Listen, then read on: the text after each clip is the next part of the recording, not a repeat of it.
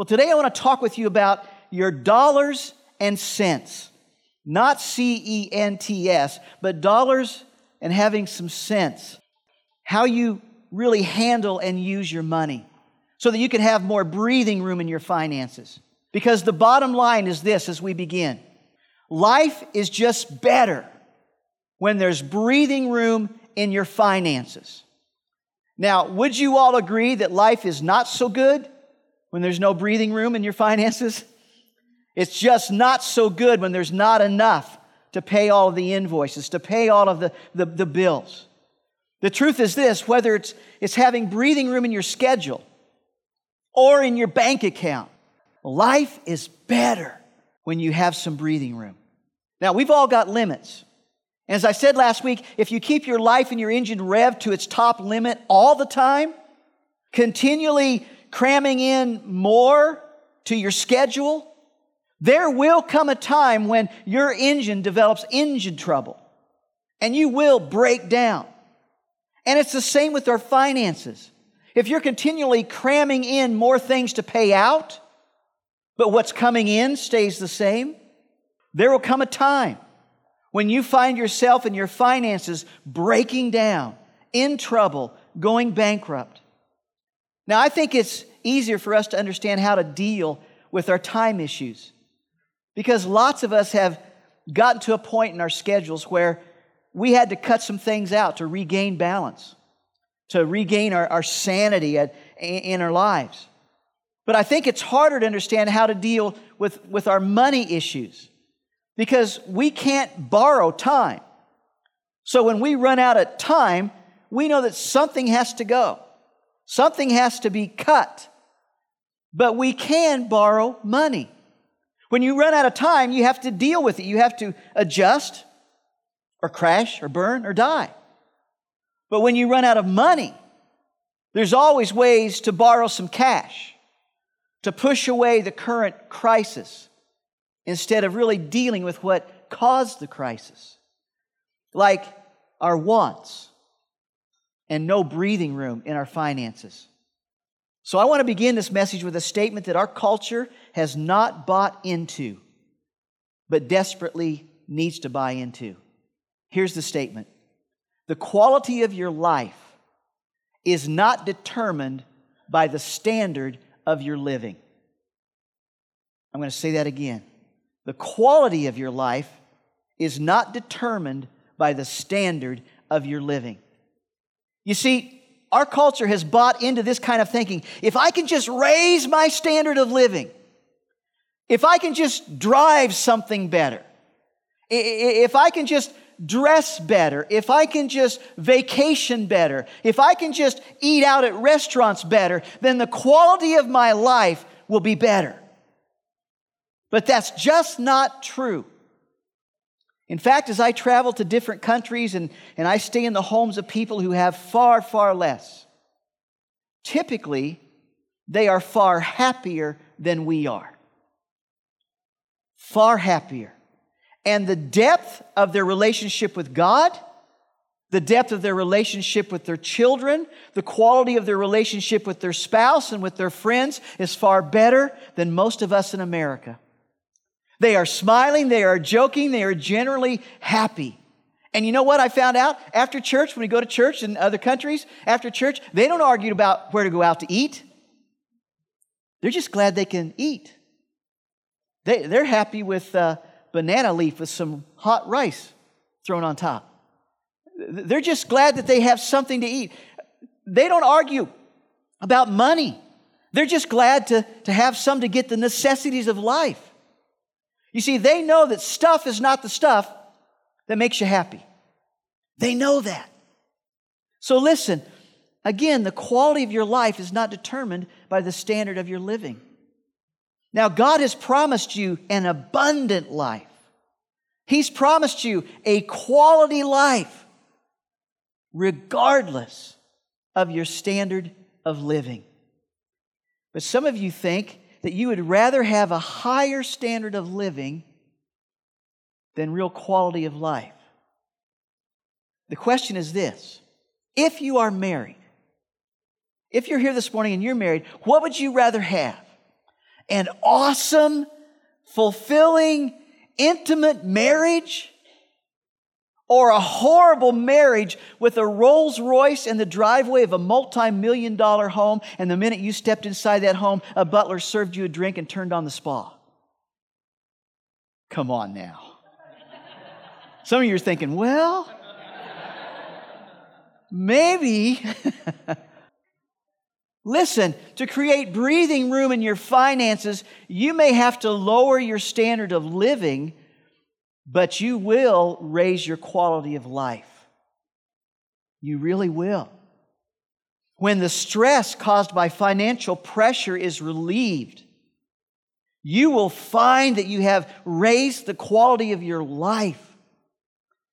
Here's three things that are true about most of us. First, after tithing and taxes, you live on a percentage of your income. But you don't know what that percentage is. And you don't track it to make sure that you're not exceeding that percentage. Second thing, if you just had a little bit more money, you'd really be okay. Third thing I know, you felt the same way when you made a whole lot less. But then you started making more and you still feel like you need just a little bit more. And that's because you've not created enough breathing room in your finances. And you'll continue to want more. You'll continue to feel that financial pressure until you make some big changes in how you handle your finances. Until you begin to handle the dollars that you have with more sense. Not C E N T S more sense. Take a look at these charts. Here's chart number one. Here's a, a chart of your the money, and here's a chart of, of your time. Now, take a look at this next chart. Hopefully, your money or your income will continue to just kind of rise and increase as you go through your lifetime. That's all of our hope. Then here's another chart. And hopefully, if you go home and start doing some of the things we're going to talk about today, you will have more breathing room between your spending and your income. There'll be some space there. And with that breathing room, man, maybe you could take a vacation debt free. Maybe you could put more into a savings account for rainy day crisis. Maybe you could fund yourself to go on a serve team to Mexico, Philippines, or wherever. Maybe you could help somebody in your church family that's really in need. When you have that kind of breathing room, you can do some of those things. And you get along, when the stress is gone, you get along with your family better. You sleep better. You pray better. You can worship better. You can be more generous. And all of that makes you feel better. Folks, life is far better when there's breathing room. Because your tendency and mine is to, is to spend every cent we make instead of creating some breathing room. But when we spend every cent we make, the stress that comes diminishes our focus. We focus on money instead of people. We focus on money instead of, of ministry. But no matter how much we make, we tend to spend every cent of it. Take a look at this chart. And your life begins to look like this. You see, it doesn't matter if you make $55,000 a year or $75,000 a year or $150,000 a year or $250,000 a year. It doesn't matter how much you make. We tend to spend it all. Just right up to the max. Whatever we make, we, we tend to, to spend it all. And then this next chart, if you're not careful, your life begins to look like this. No matter how much you make, whatever it is, you spend more than you make. In fact, you might be thinking right now, man, if I could only, if I only made 55,000 or $75,000 or $100,000 a year, man, that would be cool. But I only make 55. But man, if I made $250,000, you know what I'd do? I'd be, I'd be in the corner. Man, I'd just be the most generous person in the world. I'd just be throwing my money away. But you know what? Most people who make 250 or more a year like you, they've spent it all. Just like you making 55,000, they they spent their whole 250. And they feel financial pressure just like you. Because maybe just like you, they've not created breathing room in their finances. And so the, the more they made, the more they spent. And their spending went right up to the limit of their income. And then sometimes through borrowing went beyond. And then when a job is lost, income is cut. They can't pay their mortgage and they, they can't pay their car loan or their credit card. And folks, that's when the suffering begins. Relationship suffers, stress goes off the charts, your focus narrows to surviving and not losing the stuff you have. Folks, when there's no breathing room and a financial crisis hits your life, you're a slave to those you owe. Those you owe become your masters. And suddenly, you can no longer buy that. You can no longer drive that. You can no longer live there. You can no longer send your kids to college there. The family can no longer vacation there. Suddenly, other people, the ones you owe, are running your life. Now, if you're a Christian, this becomes a really, really big deal. Because the Bible tells us there's to be only one Lord and Master of your life. Amen? And that's Jesus. That's Jesus. And in the Bible, in Luke chapter 16, verse 13, Jesus shares a story. It's about a, a money manager who's about to get fired for mismanaging his master's money. Jesus ends that story by saying this no one can serve two masters. Either you will hate the one and love the other, or you'll be devoted to the one and despise the other. You cannot serve both God and money. So here's the big question today Who is your master? Who's the master of your life? If you are a Christian, this is a really big deal. If money is your master because you've borrowed and spent your way into slavery, to lenders, and you can't do what Jesus wants you to do as a follower of His because Visa is now your master and won't let you, then be honest who is your master? Who is your Lord? If most of your thoughts and time and efforts are going into figuring out how to deal with your money mess, Jesus really isn't your master. Money is. I mean, if you can't love others, if you can't serve others, if you can't be compassionate to others, if you can't help carry the burdens of others in need, as Jesus calls us to do all of those things because there's no breathing room in your finances, then you can't live in obedience to Jesus by doing the things that Jesus calls all of his followers to do. See, to follow Jesus, you even need breathing room in your finances. And man, is it quiet in here. But this is a big deal for Christians. Who's going to be your master? Is it Jesus or your money? So, if money is currently your master, what do you do to change that? If you desire for Jesus to be your master, what do you do to make that happen? Here's five things you can go home and start doing immediately.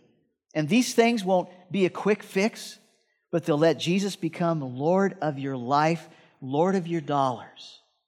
Write this down. To create financial breathing room, first of all, decide to create that breathing room. Make a decision. Instead of just going on and dealing with things the way they are, make a decision. Decide you will create some space between income and spending. So go home and choose to create that breathing room in your finances. Second thing, then set a breathing room goal. Set a percentage goal for the breathing space you want to have. Then start working towards that percentage. And you might say, I, I want 20% between to play with, you know, 20% breathing room. All right, set that as your goal. You may not be able to start there. You may have to start at 3% or 5% or 10%, but keep on working till you get to that goal of 20% breathing space. Choose a percentage of breathing between your income and spending. Third thing, then, I love this one spy on your money. Spy on your money. That means watch it. Watch your money for two months. Here's your homework. Watch your money for two months. That means track it for two months. Where is it going? Keep all your receipts, log all of your expenses for two months to see exactly where it's going. How much is going to lunches out? How much is going to dinners out? How much is going to gas? How much is going to Starbucks? Oh man, I'm meddling now, amen? How much is going to that ice cream that I love so much? Cold Stone. How much is, oh man, I'm really meddling. Movies? How much is going and where, where is it going? Spy on your money. I don't know where it's going. If I don't know where it's going, I'll never know how to fix it. And so you got to know where it's going if you want to fix your situation. And you'll never be able to be a better steward of the money that God has blessed you with unless you spy on your money. And as Christians who believe that all we have belongs to God and that He wants us to be good managers of what He blesses us with here on earth, we've got to know what we have and where it's going, or we'll never be able to be good managers of it. So choose to watch where it's going. Next, then cut your spending.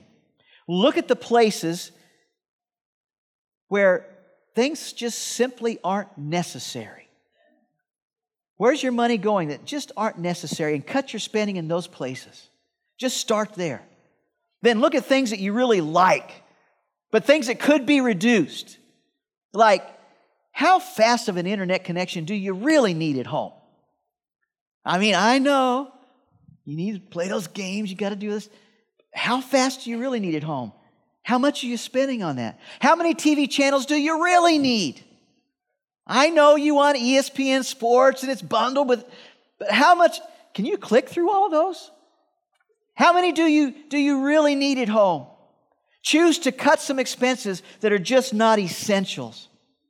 Last, then develop a debt retirement plan. Look at all your debts, all the people you owe. Look at using the funds that you've been spending on non essentials and put some of that money towards reducing your debt.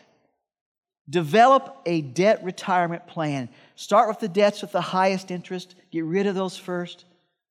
Choose to start retiring debt. The bottom line is this when it comes to your dollars and cents, it just makes really good sense to create that breathing room. And as a follower of Jesus, this is something you need to do. Because the chief competitor for your heart is stuff. The chief competitor for your heart is not the devil, it's our stuff. And so you have to choose who your master is Jesus or the stuff that money can buy. Who's your master? I encourage you this morning to make Jesus your master in this part of your life, to not let money and stuff be your master any longer. Be a good steward of what God has blessed you with. Create breathing room in your finances so you can use more of them for God's purposes. And you'll find that the quality of your life will just get better and better and better.